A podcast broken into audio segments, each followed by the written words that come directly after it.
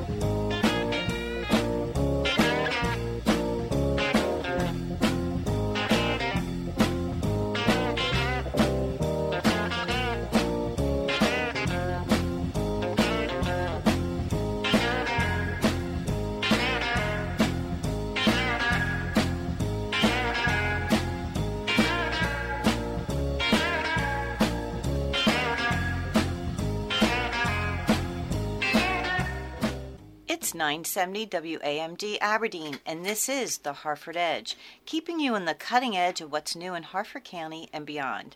I am co host Mary Hassler, CEO of the Harford County Public Library, and that is Bob Mumby. Morning, Mary. Good morning, Bob. I, I have to give you, you're a cool customer. A cool customer. In what way? Well, I rushed here. You rushed here. I had school buses. You had um, a flaxseed explosion, Explosion. in your kitchen. we just got here. We just set up. And Mary sounds like she's just sitting on the beach somewhere, cool, calm, and collected. it's all an illusion, total illusion. Never just don't look below the, below the surface at the duck's feet. Yes, or, or what's it? Don't look behind the curtain. Yes. the Harford Edge is brought to you each week by your Harford County Public Library. So, Bob, how's your how's your week been going? Good. I'm loving this um this May weather, this June weather. It's But we're What- getting snow tomorrow. are we? I heard snow flurry. Somebody told me that earlier this week. Uh yeah, well, um who told me? Oh, I was talking to Barry Glassman last um last evening, Mm-hmm. and he has more lambs and more hu- ewes than he's ever had, and the lambs are being born left and right, and it's great and they're cute, but he said it's it's always happens that whenever the lambs really They come early. or born, come Yep. early and come fast, it's going to be a big snow year. Did you see where he posted on his Facebook page the little The ba- little the little boy lamb? And he didn't. He I was talking to him this week too, and he said the lamb didn't want to come out. Everybody else went out to play, but it took him several days to even peek out. I guess out of the barn. And then when he finally did, he just kind of quietly walked out and laid down in the sun. But Barry said, yeah, it was really kind quite funny and very. And lamb, they're so cute, aren't they? Absolutely hilarious. Well, today, Bob, we're going to be talking with author Becky Diamond. Becky will be at the Bel Air Library on Sunday, November 20th at 2 p.m. That's this Sunday. And she's going to be talking about her second book, The Thousand Dollar Dinner. And it tells a unique story of a 19th century culinary challenge between Philadelphia restaurateur James Parkinson and the Delmonico family of New York. Do you think the Delmonico, fam- the Delmonico family is the same one they named the steak after?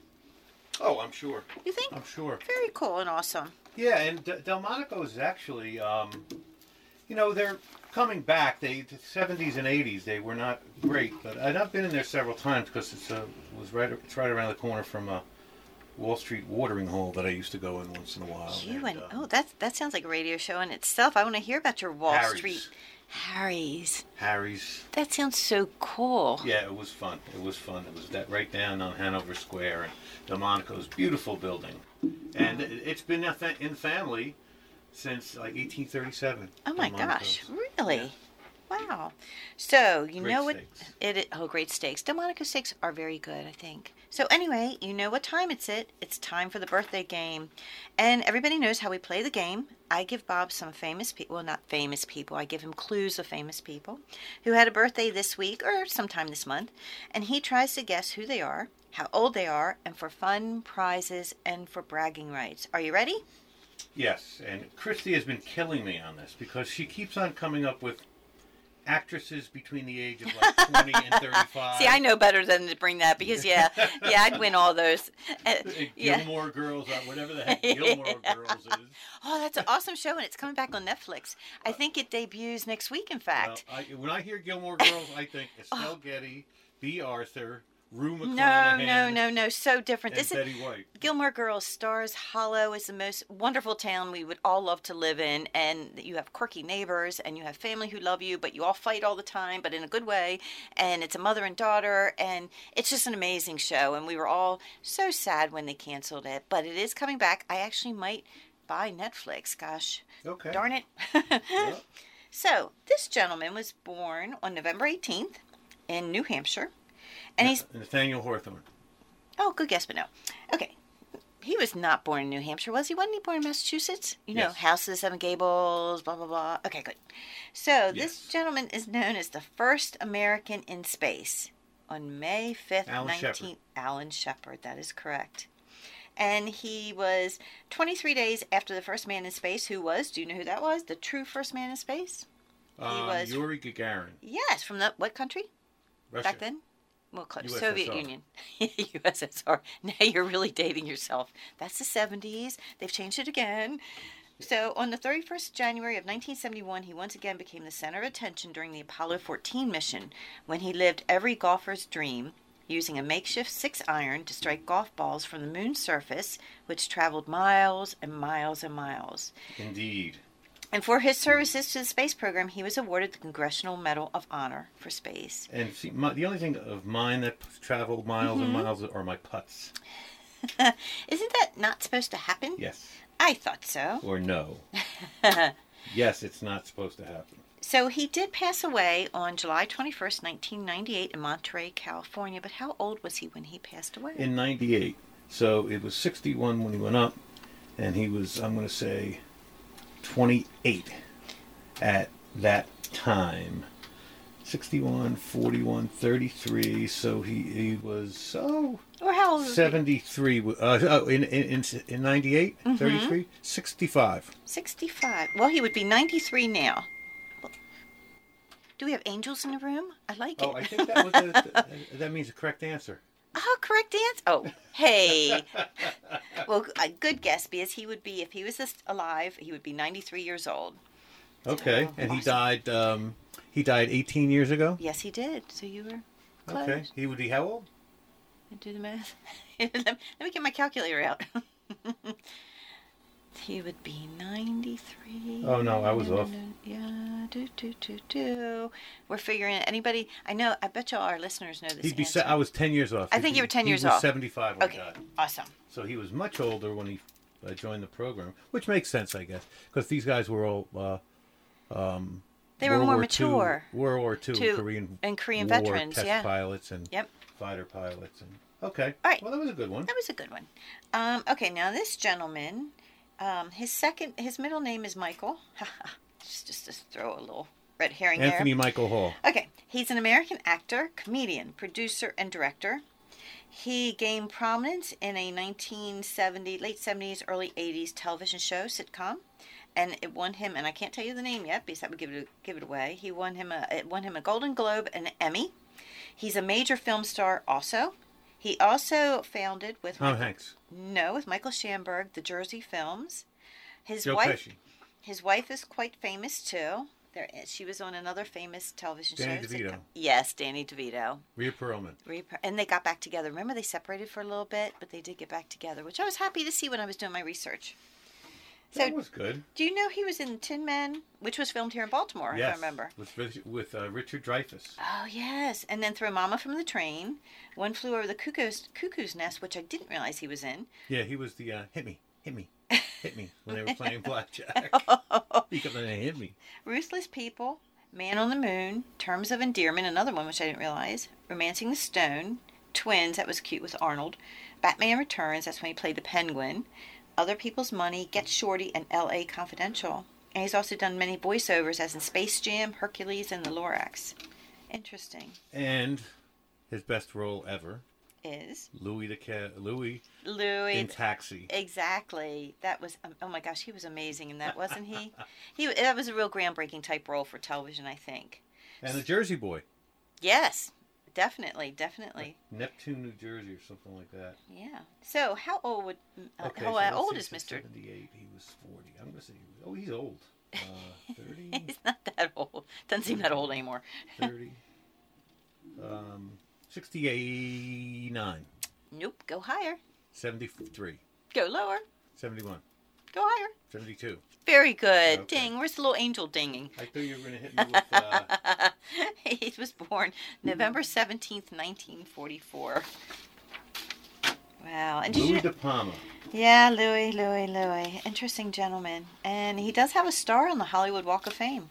He, he should. He should. If, if Justin Bieber has one, and Kanye West has one, everyone deserves Hey, one. Hey, well, it's looking up. You knew who Kanye and Justin are, so hey, I can add them to the birthday list next yeah, year. well, I also, you know, uh, we won't go down that road. All right, here's your next one.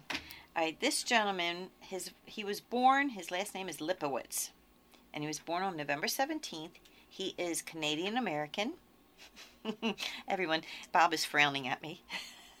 He's a television producer, writer, comedian, and actor. Lorne Michaels. Yes. How'd you know that? Um, I somewhere in the back of my head, the Canada thing. The Canada thing, yes, Yeah. If it's Canada, it's going to be Neil Young, Mike Myers, Mm-hmm. Joni Mitchell, uh, Paul Shaffer, um, hockey players. Exactly. So the show was Saturday Night Live, and he also produced late night series in, since 1993 and The Tonight Show since 2014, which I did not know. So, And this is the 41st anniversary of Saturday Night Live. is it really? Yes, Okay, I feel very old. I remember when it started. I My- remember. Yeah, my sister's first husband um, was a big fan of it. And I remember him coming over on Saturday night and we all watched it. Of course, that was when television was, you watched it really live. There was no DVRs or videos or anything else. So, um, yeah, and it was very different than anything else. So, how old is, is Mr. Lorne? I can't play that Jane uh, thing, can I? Dan Oh, Aykroyd? you better not. okay. Pick another one. How about, uh, Okay, well, this uh, one we have to do this one. you could do Rosanna Dana. That was, that was always pretty funny but clean. Okay. Um, All yeah. right, Who else do- is there? I have to find it. What's all this? What's all the fuss? Um, how about this? Okay. Father told you my name is Matt Foley, and I am a motivational speaker. Before I begin, I ought to tell you a little about What's- what's his name? What's myself so you'll know where I'm coming from. First off, I am 35 years old. I am thrice divorced, and I live in a van down by the river. Wow.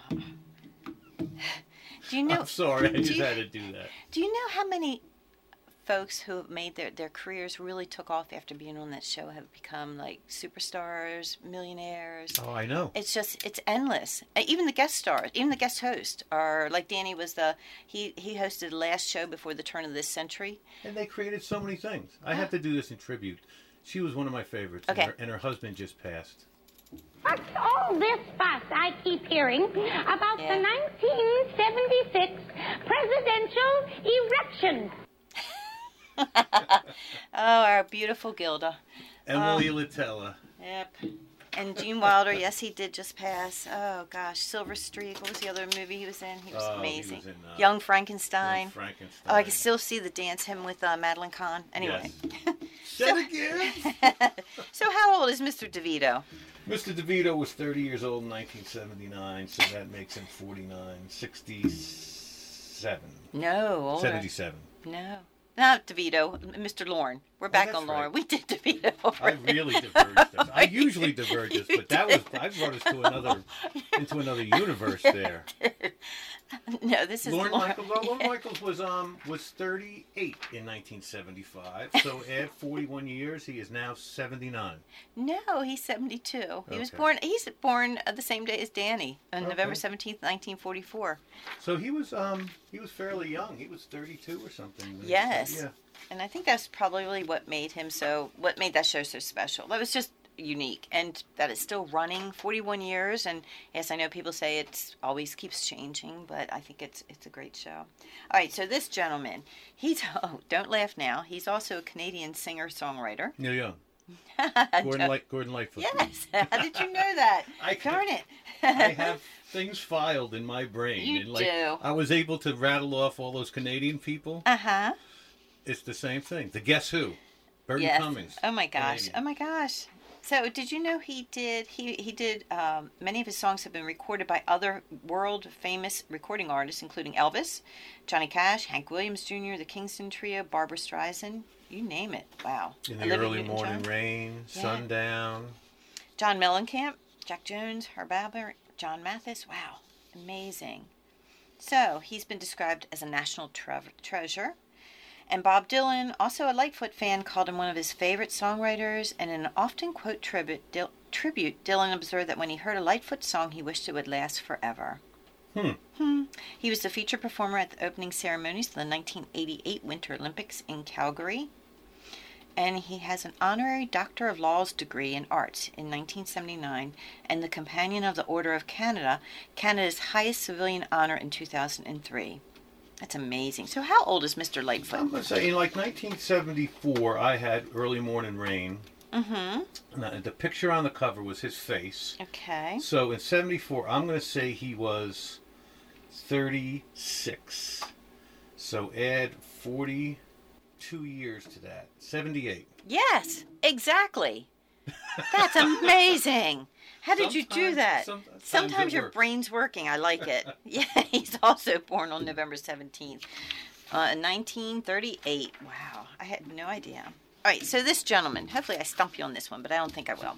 So he is American. He is not Canadian. He's American. He's a fashion designer who launched his company in 1968, and his name has been given to perfumes, watches, jewelry, clothing, you name it. He's all over the place. He was born to a Jewish family in the Bronx, New York, the son of Fleur and Leo Klein. His father was an immigrant from Hungary, while his mother was a daughter of Calvin? an immigrant. Calvin, yes, indeed. Calvin Klein. That, that, I wouldn't have got it. And you know, he attended but never graduated from the New York's Fashion Institute of Technology. But he did receive an honorary doctorate in 2003. Interesting. He was quite a marketeer, too. He really is. Wow. And Remember, he, he stole Kramer's um, scent, the beach. oh, that's right. So he made Kramer an underwear model. Oh uh, gosh, that's right. Oh my, oh my gosh. So how old would Mr. Klein is Mr. Klein? 84. Let me check. I will confirm that. No, he's not that old actually. His birthday is November 19th though. Mhm. He's not that old. 72. Close. 74 years old. Interesting. And do you remember his uh, jeans line? Was he the one Yes. who used Brooke Shields Yes. as his model? Nothing comes Between, me and my, Calvin jeans. Kleins, Yes. Which Wow. was Which was so controversial and so so out there and it, edgy. it wasn't boring. No. That's when we had designer jeans. Remember designer wasn't jeans in the boring. Sorta- 80s? Took the Farrah Fawcett poster right off my wall. I do remember the designer jeans. yeah, Jordache. That's so funny. So let's go on to this young lady. Actually, I think Yes? we have to get going to the news. Okay, what's happening? And happening we'll in just our do world? some news headlines, and then we're going to take a quick break. And I can't wait to talk to Becky Diamond. I agree. Um, uh, just uh, some headlines. A beautiful um, evening uh, Wednesday. Hats off to uh, Harford County Community Services and the county executive and local organizations. Uh, it was a night of discussion. Um, and all over the counties, particularly one at um, Edgewood Boys and Girls Club, where the, um, um, the mother, mom and dad of Max Lambeck, who had uh, uh, who had died because of drug addiction, spoke to about 50 kids That's great. and it was beautiful. Um, and the, the kids, um, it really made an impact on the kids. It was, and one, actually, one of the girls asked John, um, um, how can you talk about your son without crying? And what did ha- what was his answer? He just said, um, "I've gotten used to the sadness." But uh, the kids had so many questions, and it anything that can humanize it for these kids, uh, and and really demonstrate from someone who's been there, because I think a lot of times kids, and we see this in the Boys and Girls Club a lot, they just don't. First of all, they have a force field up. Uh, they're used to not being given good advice, and when they are, they're they're almost um, because kids are kids, and for other reasons, they just it doesn't penetrate. But if there's something that can humanize it and and and, and make make them view it as a reality, it's so powerful and it sticks with them. So this was a, a great and uh, our friend Amber Shrodes, who runs community service, uh, this is um, really real executed and um, uh, Joe Ryan, our director of um, um, drug control policy, was just great. And we are running short on time, so we are going to run and take a break. We're going to get uh, Becky on the line, and we'll do some more news Okay. um, in the C block. So we're going to take a break. When we come back, we'll talk with author Becky Diamond. Becky will be at the Bel Air Library on Sunday, November 20th at 2 p.m. to talk about her second book, The Thousand Dollar Dinner. The Harford County Public Library's Innovation Lab, located at the Abingdon Library, is now open to the public with hands on training for area community members ages 6th grade and above. Through creative experiences in the Innovation Lab, you can develop new skills, resources, and products that will help to drive Harford County's economy forward. The Innovation Lab's technology includes the MakerBot Replicator 5th generation 3D printer, 3D creation software including MakerBot and Printrbot, 123D Make and 123D Design, professional green screen with Studio Lightbox, and both Apple and Windows computers. All to help create your electronic video, audio publishing, and 3D design projects. For more information or to reserve the Innovation Lab for your special project, call 410 638 3990 or visit the Abingdon Library at 2510 South Tollgate Road.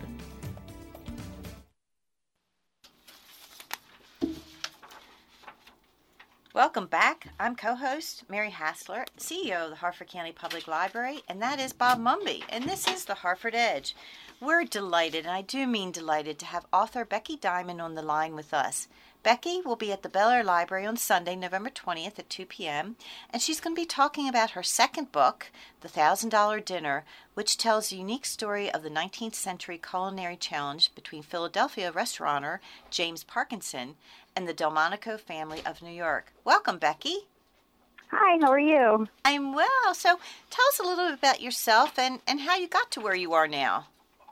Sure. Well, I'm actually, you know, I have a writing background as well as a library studies degree. So I love writing and research and combination, you know, just fell into place for me. Uh, you know, I I ended up writing the first book, Mrs. Goodfellow, the story of America's first cooking school, because a publisher uh, just happened to live down the street from me, which was perfect. And he published history books, and it worked out really well. We were able to get the book published, and it was just fantastic, telling the story about you know America's first cooking instructor who lived in Philadelphia, which is not far from where I live in Yardley, Pennsylvania. So I learned a lot about Philadelphia history at that time and also about food history, and it really became a love of mine. I, I've always enjoyed food and cooking, and you know, incorporating the history aspect was just so fascinating to me, especially being from the Philadelphia area where food it was really food's cap the capital um, of the food industry back in the 19th century. And when doing the research for that, that's when I found out about this thousand dollar dinner and just thought to myself, I have to tell this story because it was so amazing. Um, James Parkinson was a restaurateur in Philadelphia. He was a contemporary of Mrs. Goodfellow. That's how I found out about him. And, um, you know, it's just the fact that he was able to put together the 17 course feast and, and win this culinary competition against New York City, who you know, that's a feat in itself. And um, it was just, it was a great story to tell. So. So if I mentioned to you that I saw you about 18 times at 3 a.m. at Olga's Diner, um, You're, um, would you deny it now? um, I don't know that many times, but uh, when, when was that? No, no. I'm. I said. I said to Mary. I'm. I'm from uh, North Jersey, but I had a buddy that lived down in uh, Marlton, and Okay. we used to go um, out to establishments like libraries and museums. And when they closed Okay. at 3 a.m., we'd go to Olga's for omelets and Oh, turkey that's clubs. And I saw. Yeah, I I, saw where you're from. I said you have to have been at Olga's a few times. So. Yep, that's where we went after the senior prom. Absolutely. So yeah, it's a shame it's no longer with us, but uh, I know. yeah, I heard it's going to be a. They're finally going to bulldoze it. But yeah. speaking of uh, great culinary uh, historical places, tell us how um, uh, the, research for this. It, it must have been amazing. It must have been uh, uh, uh, very enjoyable in and of itself. Absolutely. Again, living near Philadelphia, I'm so lucky because the you know the birthplace of America. So, and they've been fantastic about really trying to keep you know the research alive in Philadelphia. So there's the library company, which was started by Brent. Hey, folks, um, we're going to put on a tune. I think we just had a disconnection. Going to put on a tune, and we will be right back.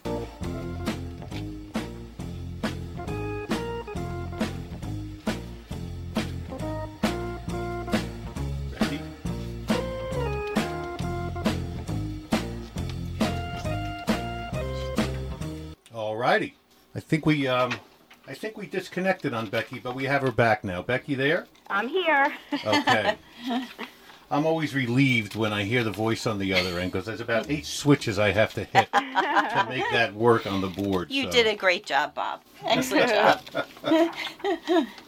so, So Becky, you were t- telling us about, uh, you know, the research and Philly, how uh, great they've been in preserving um, uh, the the heritage of these things, and that's where we cut you off. Okay, yeah. Um, so again, you know, the Library Company of Philadelphia and the Historical Society of Pennsylvania are both great repositories of information and fantastic resources for both of my books, uh, as well as the Free Library has a lot of historic newspapers and um, Google Books. Frankly, if you just go online, uh, a lot of older books have been scanned into Google, and you can access information that way. And it's great. I can do that right from my own home.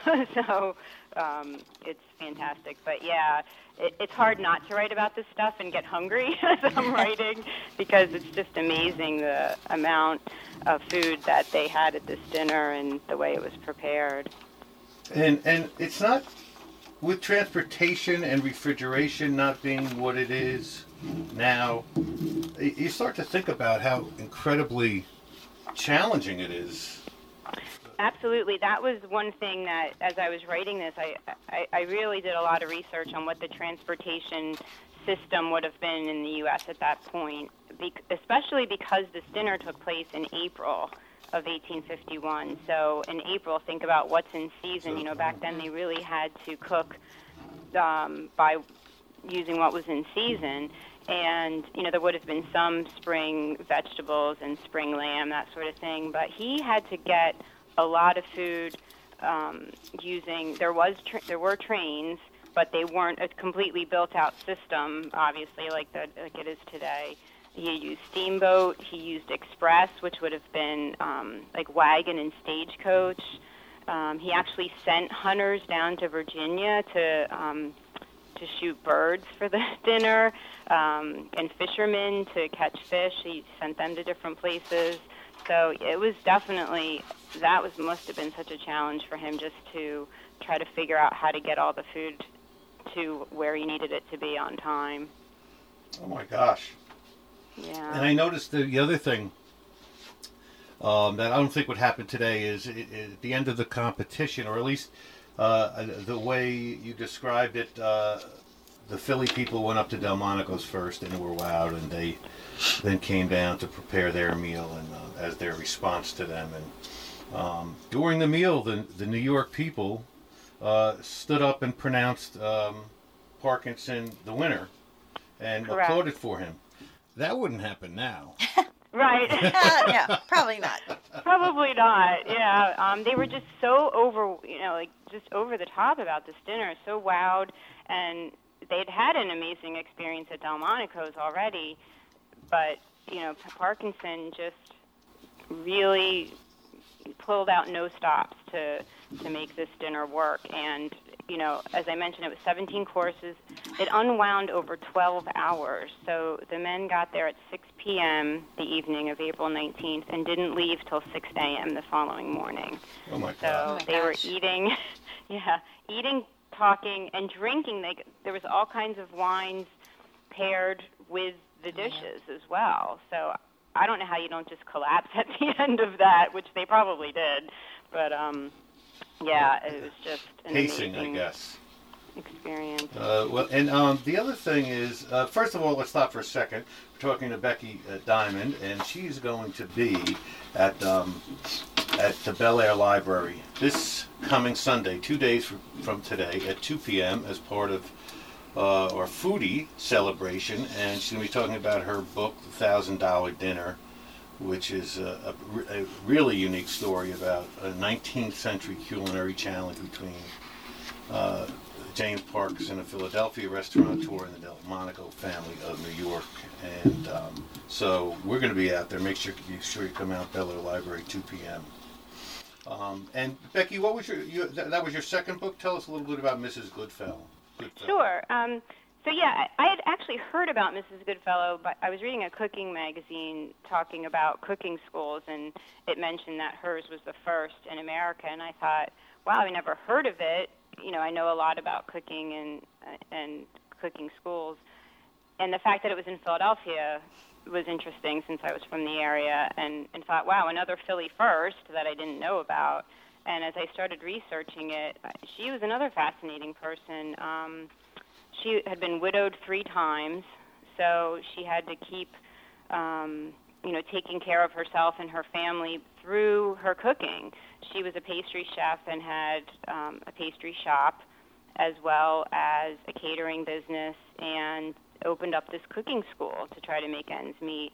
And she was well connected with Philadelphia Society, so she was able to get, you know, girls were lining up to go to her classes because there was all Philadelphia Society people and, and the Quakers, which were a big part of um, Philadelphia. And she was just an amazing woman. She she had this school for probably you know a good part of the 19 the first part of the 19th century, and um, just kept expanding her business too. She ended up partnering with her son eventually. Um, her daughter actually married Michael Bouvier, who is Oh. you know Jackie Kennedy's great great grandfather, um, and so and he worked for Stephen Girard because he was a carpenter. So again, this was this all everyone was connected in society back then, I think, and so that helped get her business too. And also, And- um, um, Bl- um, Marge Simpson was a Bouvier, wasn't she? Oh, I think she might have been. Yes. I thought that was funny. Marge's main name was Bouvier. But Yeah, I'm, I'm, yeah, I'm, I'm so- digressing. That's yeah, right. so an, a famous connection there, and um, yeah, she was fascinating. She reminded me a lot of Betsy Ross because she, again, she was like kind of the self-made woman. She had to keep, you know, keep things going for her family, and I don't think she ever sat down during the day. It's, uh, you know, if you think about all the things she needed to do in a day, and she she had this legacy of, you know, she actually was the inventor of lemon meringue pie Oh. because she had a lemon pudding that was you know really rich and decadent and was really popular throughout Philadelphia and then eventually they you know she added this meringue topping and it just became this it took off you know it's a diner staple speaking of diners so yeah Well, it's interesting. Well, it's a, it, regarding someone like that who's a pioneer. Um, uh, you know, I surprisingly, my wife is still surprised at I, how much I love the movie movie Julia. And Julia, I just watched Oh, it last week. Yep. And uh, well, Amy Adams could do anything, you know, I'd, I'd enjoy watching her do it. But um, Yeah. and Meryl Streep. But um, it, it really gives you a, a look into like a, a field like this, whether it was uh, the Monacos or Parkinson or um, Mrs. Goodfellow or uh, Julia Child. They, they were really writing the rules. They were blazing trails. Uh, a lot of the things they were doing, like getting people to come out of their house and sit at a restaurant, which was not done a lot then, Yep. and uh, cooking, teaching, and cooking books. You know, Yeah. it just really speaks to their passion for the subject matter. Um, Absolutely. Yeah. So- yeah, Mrs. Goodfellow was also the first person, like, back in the 18th and 19th centuries, if you saw a recipe, it was all just written out, like, as one paragraph. And she's the one that started listing the ingredients that you needed at the beginning of a recipe, you know, how we follow it today, and then putting the instructions. So she's the one that started, you know, because it's easier to follow that way. And, um, she, you know, she's, she realized that, and probably to help her girls in the cooking school, too. But yeah, I, I've, I've been preparing some meals at home because my wife has been working uh, a lot of hours. So I have this these two great sites that um, cooking for sort of like a cooking for dummies. So when they say something in the like minced, that in parentheses they tell you what minced means That's helpful. That's as very opposed helpful. to diced or whatever the case may be. So Yeah. Becky, you I understand you uh, have a fabulous blog that Oh, uh, with unique recipes and uh, can you tell us a little bit about the history of the blog because uh, I was just watching Julia and Julia last week and uh, you know that was one of the, the themes that was a recurring theme that went through that film so it was really interesting. definitely, yeah. Um, well, I really started the blog when I started doing the research for the first book because it just helped me write things down too. And uh, if there was something interesting that I wanted to share, I would put it on the blog. And now it's just turned into it's a lot of food history, but I also write about food in general and, and other bits of information. But lately, I've been writing testing recipes for my next book, which is going to be about Pierre Blot, who was the first celebrity chef in the U.S. and he was in New York in a similar time frame as the Thousand Dollar Dinner, like the mid 19th century, is when he came here from France. And he also had a cooking school called the New York Cooking Academy, and then he also wrote articles and did a lot in New York City. So I'm testing his recipes because we want to include them in the book, and in that way we want to make sure that you know that sometimes the ingredients don't always translate or the measurements is the main thing. And every recipe I've made so far, people have raved about. So I can't wait to get this book done and you know share it with everybody because I think it's really it's really fascinating to realize, oh, my- oh my gosh, I'm making a recipe that's from 19 or you know 1800 or something. It's just it's great to be able to go back in time and think somebody was eating this, you know, enjoying the same recipe years ago. So, what are you, some of your, your personal favorite recipes? So, if you- I was coming to dinner this weekend and you just wanted to make something that you just absolutely love, what would Mm. you make? You mean like a historic or just in general? Just in general. Oh, I love shrimp. Oh, me too. And I I have to tell you, since I'm coming down your way, I have to get some Old Bay shrimp because that's because we go to Ocean City, Maryland, quite often in the summer, and I just love the Old Bay shrimp. So um, yeah, you know, some kind of shrimp, especially spicy shrimp with pasta. Um, It's funny. I write about food, but um, believe it or not, I'm not a meat eater. I, I'm not a vegetarian. I eat fish, but um, yeah. So I like a lot of kind of unique ethnic types of food. Like I love Moroccan food and um, Indian food. Anything spicy with a lot of flavors uh, is probably my favorite sort of of meal. So yeah. Uh, so, Sunday we'll have to make sure you get that shrimp before you head Yeah, back to Philly. definitely. I'm actually going to Ocean City to hang out with some girlfriends the night before, so maybe I can Oh, even get fun. it then. So yeah. Steamed crabs. That's what Yes, crabs. Yep. Yep. Definitely.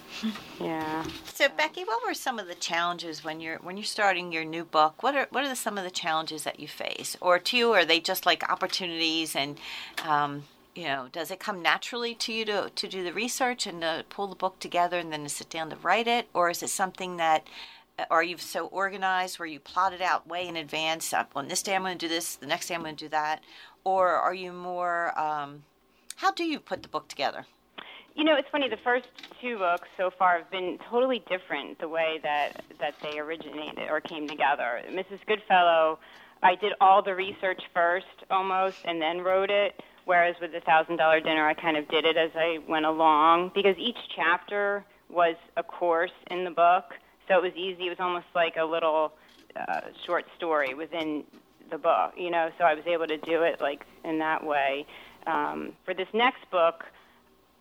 I am probably similar to the thousand dollar dinner. I'll do it kind of as I go along. You know, do the do some research and then do some writing.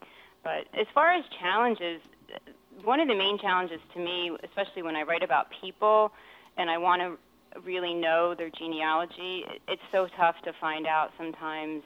You know where they were born and you know the marriage dates and all the specific genealogical genealogical facts that's that can be a challenge um, because I want to know everything and you can't always find it um, so yeah that's probably the main thing. And just in general not finding some information that you really want.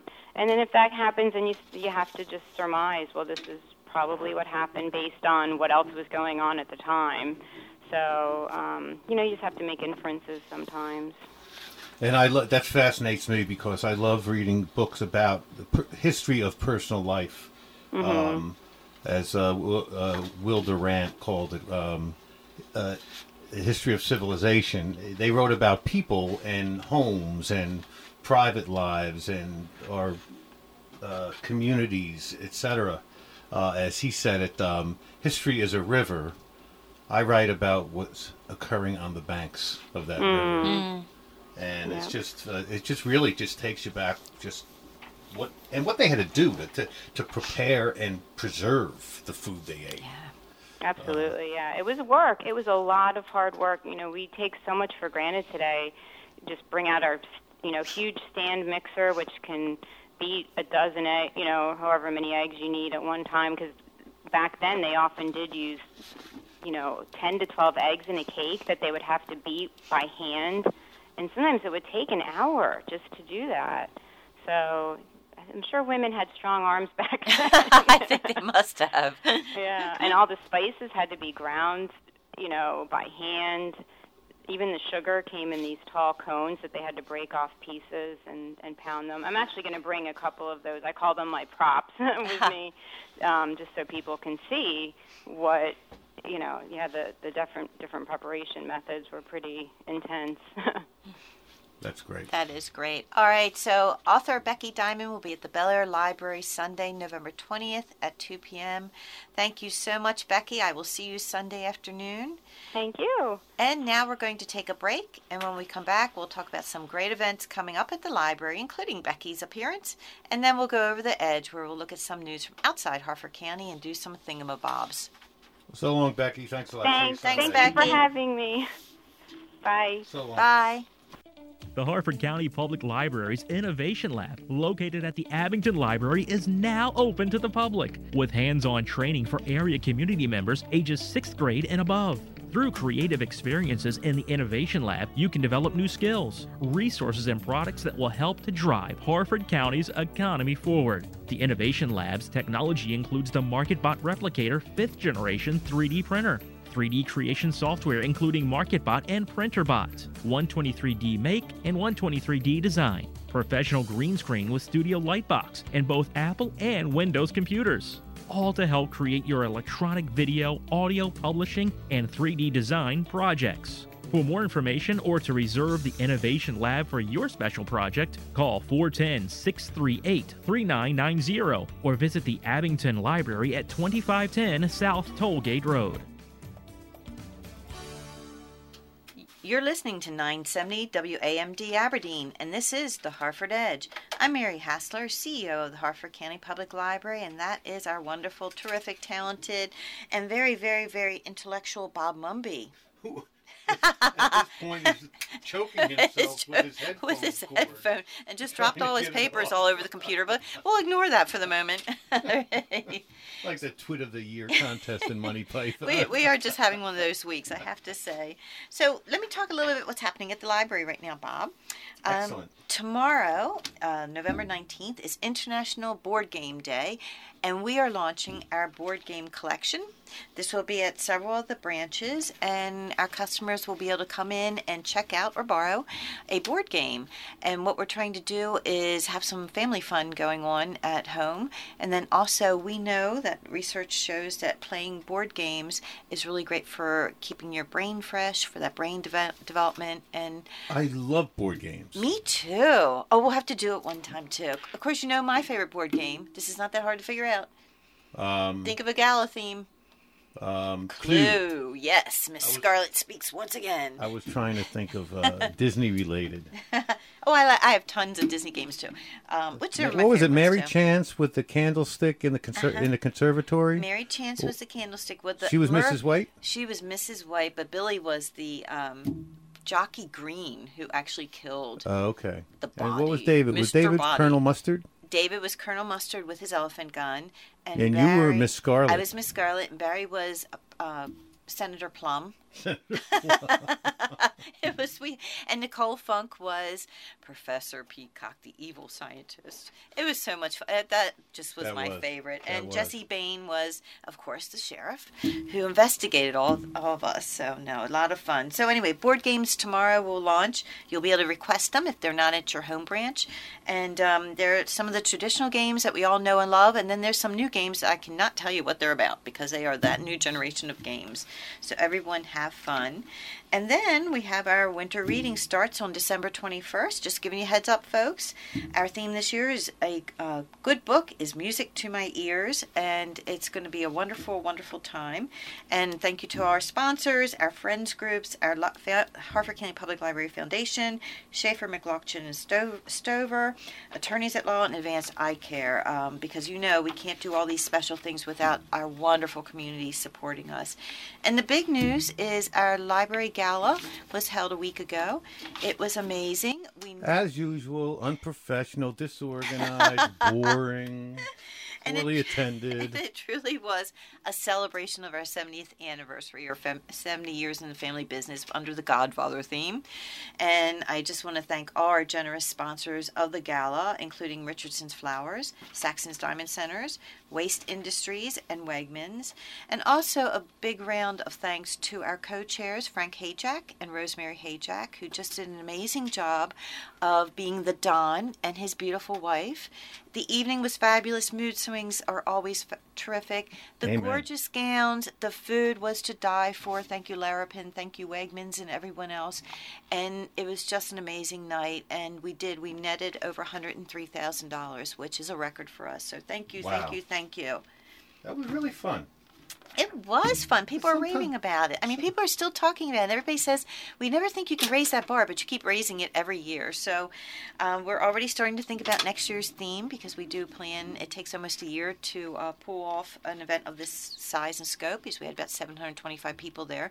And um, it's always exciting. So thank you, everyone. Photos are up on Facebook, by the way. So if you want to see all the gorgeous folks in Harford County, they are there.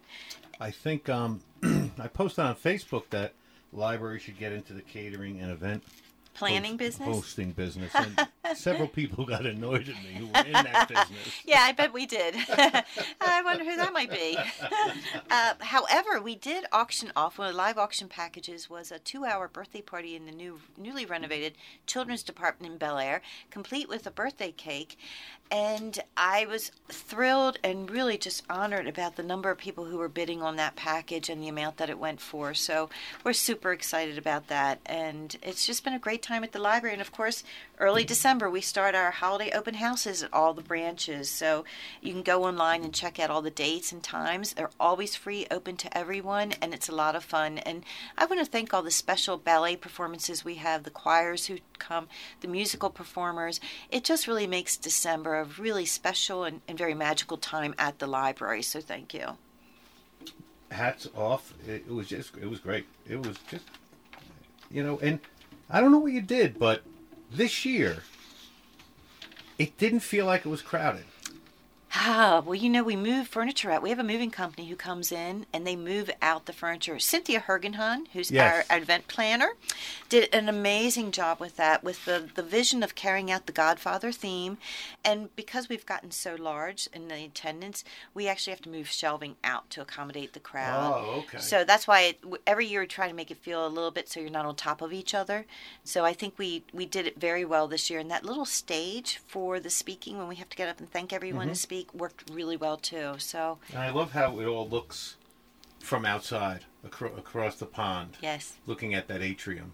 it looks. You would never know you were in a library. No, I would get married there. Okay, you can't get married Uh, at the library. no, next life. yeah, really. I don't think Cindy would like that. No, no. Oh, that's great. So what else is going on, Bob? What else is going on? I um I, I have some interesting facts. We only have about five minutes, but I also have some things that really, really cracked me up. And I look at look these up once in a while, and a few sites compile them. okay. Funniest tweets. Funniest week. tweets of the week. I like it. people who have strange sense of humor and they just post these things. So I'm going to read a few of them. One was woman just said, "Please stop calling us your squad, Linda. This is book club." Next one is boss.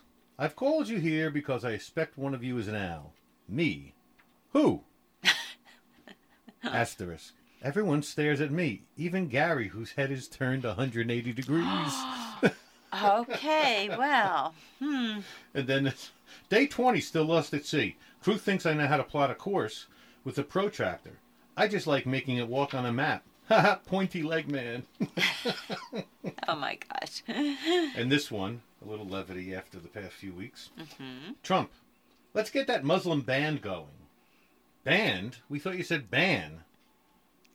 No way, that's harsh. Also, how's that Mexican mall coming? Oh my god, Mexican mall coming. Oh, oh, oh, gosh. and then another one, a guy wrote, "But I'm the good kind of abomination, right?" Oh, And my wife's story about her day at 18 subplots, two false finishes, buried the lead, and introduced a new character in the third act. Oh gosh. we all know people like that. We do. And I once accidentally started a flash mob when I thought a spider might be on me. okay, you want to hear some really interesting facts? And I hope they're Sure. only facts that interest. They're not just facts that interest me. And maybe they are, but I'm going to share them anyway. You know that honey does not spoil? You could feasibly eat 3,000 year old honey. No, it just gets hard and grainy, but you can still eat it. That's true. I would say that's probably true. Wouldn't it evaporate evaporate eventually, though? Don't know. Okay. But the fact that there's no bacteria or anything, anything in it, I love honey. Um, yeah, and I like it's, honey. it's- especially where you think you'd get it. I always wanted to be Honey West when I grew up. Honey West from um, Yes, and uh, what Mission was- Impossible. no, she was the one- had her own Honey West show. She had a Is that Joan Blondell no, it was uh, with the uh, mole? she has a mole, but it wasn't Joan Blondell. It was uh, Barbara Bain, no, it will come to it will come to me when we're done on the show. Anne, I Okay. think her name was Anne. Anne. Yes, Anne Baxter. No, Anne. I know who. wait a minute. I know who you mean. She was also in. She was um, gor- I always She was also her. in Ten Commandments. Yes, honey. Mm-hmm. Me. Moses, Moses, Honey Moses. West. But if you ever, it was a very cool television show, Honey West. Uh, it was on in 1965. It was uh, very cool because she drove a convert. Anne Francis. That's Anne who it Francis. was. Yeah, you can see some of them on, uh, I guess, on YouTube or whatever. Anyway, I have another one. Mm-hmm. Did you know that there are more possible iterations of a game of chess than there are atoms in the known universe? no, I did not know that. I, why would you? I would not know that. Unless you made it up. But why would you even make something like that up? Um, and two um, from from France, uh, three from France. The top of the Eiffel Tower leans away from the sun. Do you know why? No, why? As the metal facing the sun heats up, it expands, Oh, and it can tilt the tower seven inches. wow. I've been there. I mean, I've been up on that. I was close to the top. looking at the lights when they light it up at night. Yes. Oh, it was amazing. Yeah, it really. It, it's, it's But I didn't know about that. That's interesting. and um, baguettes were made to be long and thin, so uh, they could be stored uh, by French soldiers. Yes. Uh, by being shoved down their trousers. I was going to say in their gun holder, but that will work too. I mean, this is Yeah. something we can we need to stop commenting on now. Well, did you know whose birthday it is today that I forgot? this is totally not Julia related. Child. No, it's Mickey Mouse. Happy birthday to Mickey Mouse. In 1928, Walt Disney released Steamboat Willie, which he starred in 1928. He's doing that weird bop up and down. Wow. we are all over the place today, aren't we? Uh, indeed. I have to send you. I'll bring it and I'll quiz you on it. Someone sent me. Um, how old all the Disney princesses were? Oh, Like the youngest, uh, like was um just a. Ariel. Right. Well, the, there's a newer one now, Princess uh, Sophia, Mm-hmm. who was a, a made-up type princess who's probably only four or five years old. Oh, okay. I think she came out maybe three years ago, four years ago. Uh, Cinderella was sixteen. So are we talking about their age when the movie came out, or how old their, they would their be age in the story. Oh, in the story. Oh, Cinderella was 16 Yeah. and got engaged and got married. Well, you know, Uh, okay, we won't comment on that either. we won't comment on that. I mean, she was driving around in a pumpkin, so. So I guess Anything's Pocahontas possible. was probably what 14, 13? Um, yeah, she was one of the youngest too. Yeah. The other thing was they put it in order of chronologically when the action took place. Okay. Like Pocahontas was really old. I mean, well, no, a long time 16, ago. 1608 or and some BC thing with a mammoth. Oh, And then Oh. when when would uh you know uh, Aladdin! Don't forget Aladdin's Aladdin princess. would- What's would, uh, Jasmine? right. So we'll, I'll, we'll do that one time. We will do that. Did you know that J.R.R. Tolkien and Hitler fought against one another in the Battle of the Somme during World War One? I did not know that. enemy lines. Interesting. Wonder if J.R.R. Tolkien used his experience uh, for some of the, the books he wrote. Well, yeah, like um, the I uh, the when you think battle, about it, the yeah, the Battle bat of those battles and um, would make interesting. And um, quickly, um, I'm going to see. I'm going to give you 11 um, industries and jobs being Okay. threatened by technology. Food for thought, and we're going to talk about it next week. okay. Um, language translator, Okay. television, Okay. newspapers, Uh-huh. education. Education. The whole education. Sites like uh, Udemy and Khan Academy and others are offering. The library is offering things like that. hmm Taxi companies, job recruiters. It's easy for me to say. So hard to get that to recruit. Um, uh, hotel and motel industries, like Why are they being threatened? Airbnb or HomeAway, or um, Oh, people are starting to sort of crowdsource that. Um, manufacturing industry, because of 3D printing. right. Uh, postal industry, um, and that is that. So think about that. That's so sad. Well, it means But I want to end on a good note. How about a good note? Let's talk about Thanksgiving Day. Thank you to all the retailers who are not opening Thanksgiving night. yes. That, very, very appreciative of that so we can have more family time and then we're not all lined up waiting for whatever is happening. Thank you so much. Thank you also for retailers who are doing the Black Friday sales throughout the month of November and December so that Excellent. nobody I don't want anybody getting trampled or hurt on uh, the when the doors open and um, I wish everyone to have a wonderful holiday next week. Same to everyone as well, and same to you, Mary. Um, we have a lot to be thankful for. We certainly do. So, uh, ready to sign off. That's all the time we have for the Harford Edge. Thanks for listening and talk to you next week.